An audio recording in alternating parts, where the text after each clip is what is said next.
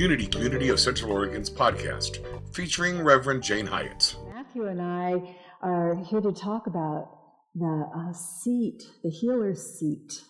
And to me, that's about belief. What is it that we believe is possible? And, and that belief comes from what is told to us is possible as we're growing and the culture, what the culture is saying, and it also comes from experience. And, and one of the experiences that we get that flies in the face often of what we've experienced prior to that is healing when we put ourselves in an environment. So, yesterday, you and Gary organized a healing fair. How, how many people were healers at that fair? Would you stand up if you gave service yesterday?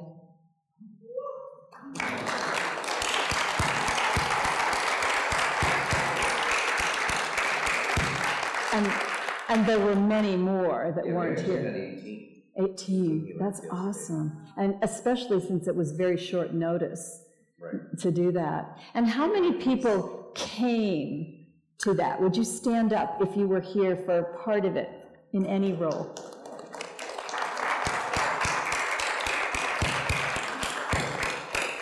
And again, just a very small sampling of all the people that were here, right? True. What was Yeah. that experience like for you to be part of? Well, it was exciting. I mean, it was a little nerve wracking realizing that we only had three and a half weeks to pull the whole thing off.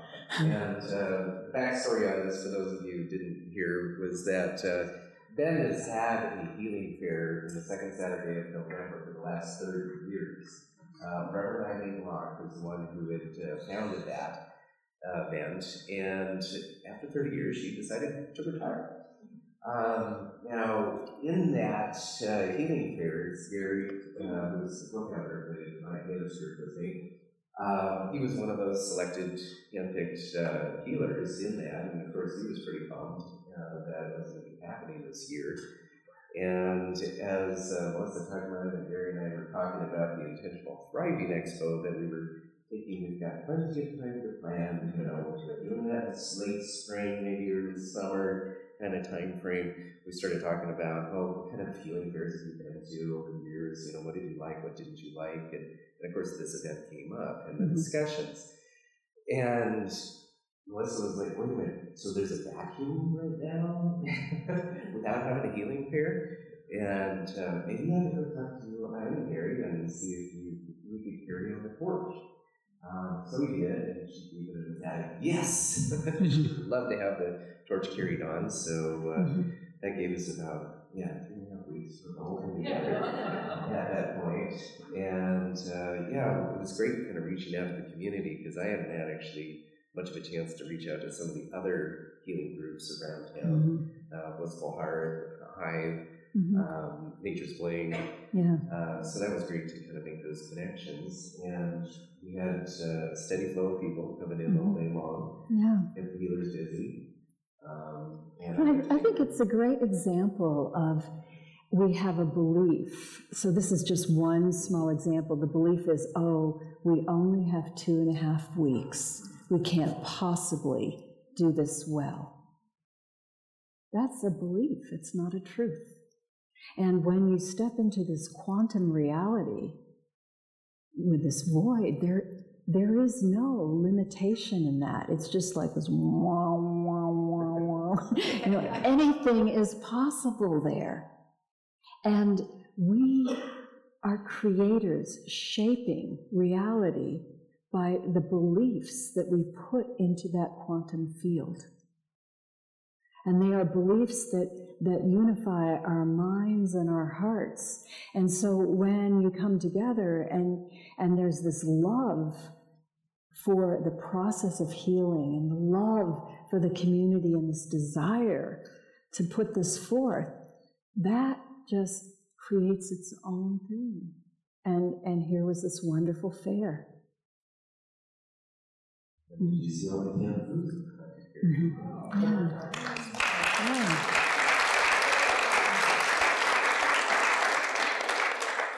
This will be going to Neighbor Impact. They're Mhm. another uh, nonprofit in the area. Mhm. Um, this was part of actually out of My Eileen's original uh, thing that she Mhm. wanted to be able to help them out uh, for Thanksgiving, so that uh, homeless families would be able to have Thanksgiving dinners. Mhm. And uh, so she was excited that we were going to be able to continue it on. And here we are. And she Mhm. actually came yesterday too. So Oh, it's great nice. to meet her. Nice. So, with beliefs in this quantum field, I think I think this is really important because for many of us, we were raised with the idea of a Newtonian mechanical universe, even though the quantum world was discovered back in the 1920s when most of us were not alive. It still took a while to get into popular understanding.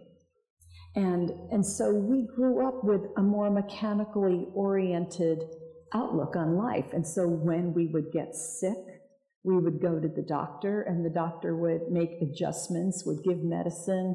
And, and that's very different from healing.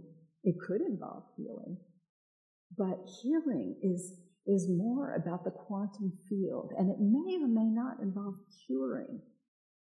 But healing requires us to have beliefs that we are willing to adjust.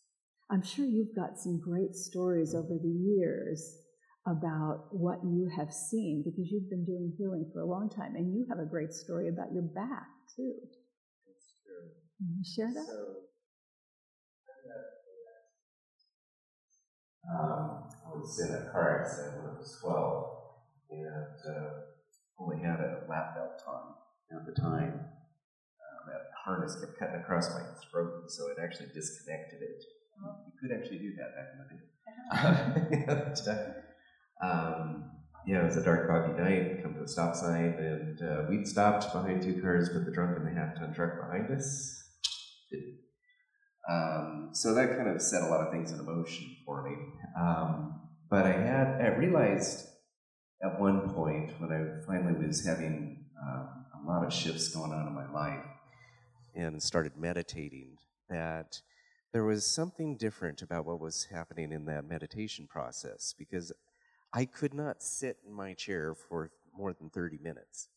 It was just too painful at that point. I'd have to get up, walk around, go get a drink, you know, go to the bathroom. I think people always figured I had a bladder problem because I was always walking to the bathroom or walking to the kitchen or something. But um, yeah, I just couldn't sit that long. But when I started meditating, I got in really deep one time, and I would always look at the clock, you know, before I would start, and then see when it when it stopped when I came back out. And I realized that I'd actually been in for 50 minutes, and I thought, no way, that is not possible. Um, because if I sat for 40 minutes, I was laid up for the rest of the day. I would just have to lie down. I just couldn't do it. And I thought, now, okay, something's happening here. Why is it that in meditation I'm fine, but in real life or normal life I wasn't? And I started realizing that when I met people, usually within the first five minutes, I told them that I'd had four back surgeries. And I was like, why am I doing this? But, you know, I finally was observing my own behavior at that point.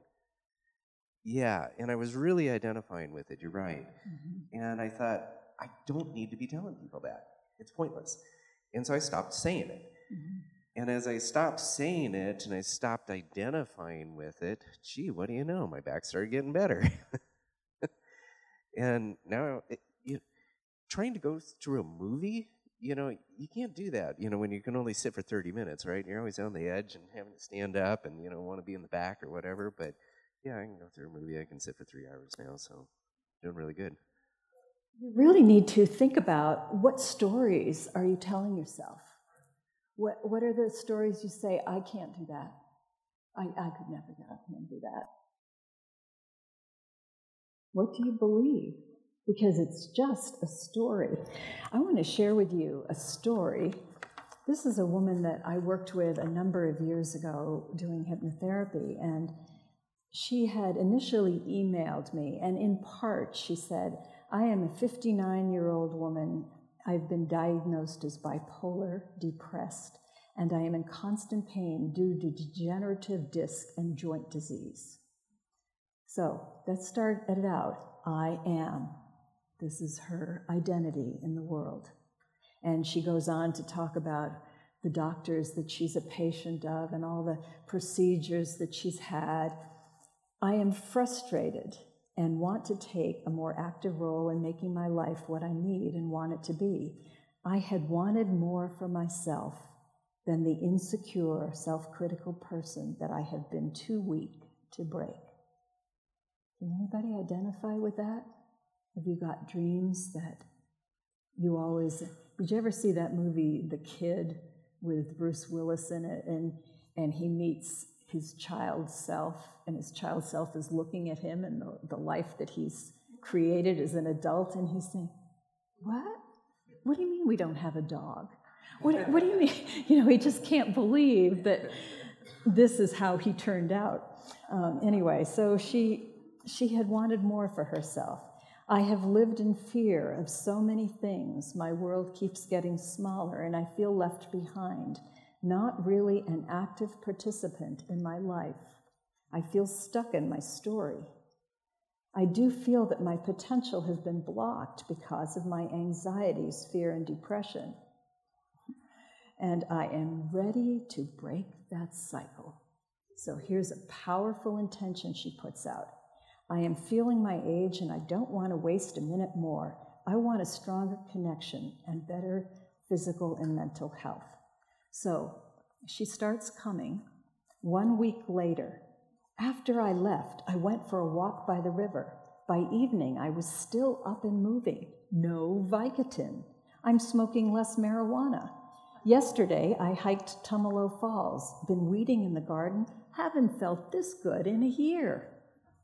Two weeks later, I walked so much I can't believe it, almost running, not even tired. The weight no longer seems so hard to release. One month later, I'm doing so well. I was using illness as a crutch. Now that pain is under control, other parts are bubbling up. I'm standing up for myself, focusing on my well being. I've regained my underlying joy, started writing a book. Six weeks later, I went to the ocean for a week. I went up and down 175 steps to the hotel four times a day and no pain. So much going on, I need a planner. White noise of self reproach is gone. So much more clarity and focus using 100% of my brain. Possible. This is possible. Whatever it is, that you may be holding on to, that you're telling yourself is your reality. It's a story. Think about when we were kids and we, at bedtime, mom reads a story. I, I don't know about you, but if my grandson wants a story that's a horror story, I'm going to say no. I'm not going to read that to you before bedtime. Let's pick a good story. We have choices about the stories that we tell ourselves. Yeah. What tell me some examples of stories that you have seen people blow out of the water? Hmm. I guess uh, actually a healer's story would be kind of an interesting one. Um, so I ended up working with a spiritist healing group uh, for a while, and they were pretty much all Portuguese speaking. I don't speak Portuguese.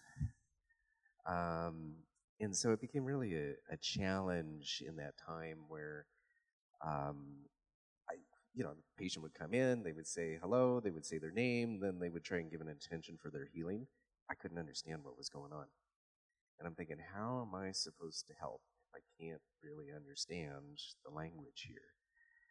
And I knew that some of the mediums that I worked with uh, were very visual. You know, they could say, oh, there's something right there. You need to go ahead and take that out of the body. And I was thinking, man, that would be great if I could do something like that. But I, I wasn't really seeing. And I complained about it and, uh, to Archangel Michael one time. And he said, if you want to see better, close your eyes. And initially, I thought that was the most ridiculous thing I'd ever heard. and, and then I really thought about it, and I thought, actually, that's brilliant. And so most of the healing work I end up doing with my eyes closed, because I realized that I had this limiting belief there of what I could actually accomplish. And I could then take a look at somebody energetically and see what was going on inside their body without ever really seeing, so to speak, with my eyeballs. Um, healing at a distance was another one of those limiting beliefs. Uh, I'd started off doing Reiki, and Reiki's very hands on, and I still like that experience, but I had one of the uh, one of the teachers kept pulling me back and pulling me back a little bit further, and still wanting me to work with the person. And after I got to ten feet away, I realized the the distance doesn't matter at all. I don't have to touch the person to actually be able to work on them and heal them. And so then I started working in different countries and was able to affect people across the globe. And that it is. Know now through quantum science is that particles that have been together, they're entangled. And it doesn't matter. They, they go across time and space, they remember each other. They're still entangled. And, and so you're not separate. So when we talk about we're all one, that's what that means. In that quantum reality, we are completely entangled. We, where does all this thing we call matter come from? In the Big Bang, suddenly, it's all there. And we all came from that.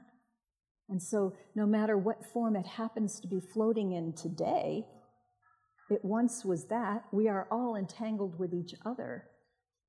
And, and it doesn't know space and it doesn't know time. So we can go back and we can heal the child that we were. We can go back and we could, we could heal our lineage. There is no limit to that unless we declare that there is. We can put a limit on it, but why? Why would we do that? There, when you study the placebo effect, it's amazing the, stories that come out of that. Like people will say, okay, here's this, this solution that we're going to put on you, and it'll wear off in 24 hours, but when it does, the warts will be gone. And 24 hours later, the solution has worn off and the wart is gone. You know, how can that happen? Warts don't go away like that. Or do they? You know, there's a physical things we think are not possible. I remember one time I, I did this past life regression with somebody, and it was it was so powerful. And I think it wasn't really completed because what happened was I got the, wow, that's awful. I got to that part of the story, and then the session was over. And when I left, my back, I think I had gone in for my back, for back pain, and now it was so much worse and i was i lived in houston at the time and if you've ever been in houston freeways you know there there's something and and so i couldn't turn more than that because I was in so much pain. And I went to my chiropractor, and the chiropractor says, You're not out at all. There's nothing wrong. There was nothing on the physical level that was wrong. And so I went to an energy healer who spent a while, and then I was fine. So it's these. These things, these stories are caught in our energy fields. And that's why when people do energy work, it is powerful because it clears it out of the field. I remember growing up, um, it, the whole idea of an empath or healing was not in my family's thinking at all. Um, grew up as a conservative Free Methodist uh, uh, kid, and um, my mom would have what I called uh, pity parties. She would have these friends come over, and she'd make a nice pot of tea, and she'd want to have them all come around and, and talk. And I was like, they're all talking about the various aches and pains and what's going on, and they all seem to be trying to outdo the next person with their pain, you know. And I just called it these pity parties, and I was just shaking my head about the whole thing. Um, but I would hear over here, you know, some of the different friends, you know, talk about their different aches and pains, and then darned if my mother didn't start picking up on these pains and start having them herself. And I kept scratching my head on that, thinking, how is that possible? It doesn't make any sense. And she'd rush off to the doctor and they'd try and evaluate her and they couldn't find anything wrong. And so they figured it was mental sometimes. And I was kind of agreeing at times on that, you know, you know, because I'm like, how how would that be possible? And it, and she would talk about even going to the malls, how she hated going to the malls, and uh, that she just, you know, her energy was so down and different things. And in retrospect, when I realized that I was an empath and I could pick up on different people's stuff, it finally hit me. Oh my gosh, she was an empath all this time and had no clue. And all she needed to do was learn how to block it energetically, but no, she was just, you know, this huge sponge picking up on everybody's different problems. And she spent years and years and years and years going to doctors and they could never figure it out. And I so wished I'd figured it out before she died. you know? Uh, and I, you know, I think that, that a lot of people would call themselves an empath, and probably all of us are to some extent because we are all entangled with each other. And so we underestimate the cost of sitting in front of the television, period, but watching the news and all the all the terrible things that are going on in the world and we think that's free. That's not free. That is getting into us on a cellular level. And if we want to be the light that we say we are here to be in the world, then we need to do something very opposite from that. We need to immerse ourselves in communities like this. We need to practice meditation where we are getting our consciousness into that void where there is so much space and light. And all those things that we were worried about a minute ago aren't even there. And we need to switch from being consumers of healing or anything else to being distributors. We are the source, it's not outside of us. That's the work we are here to do. We say every day when we come here, our mission is to embody love and awaken spiritual consciousness. And we do that by embodying love. As we be love in the presence of others, and we, we receive love in the presence of others, that whole consciousness is being awakened on our planet because love is what is real. And that is the key to healing. So we really hope that just these few stories and ideas will be seeds for each one of you to be more conscious this week, to take seriously the role that we each have been given to go out and be the light of the world, to let that light shine.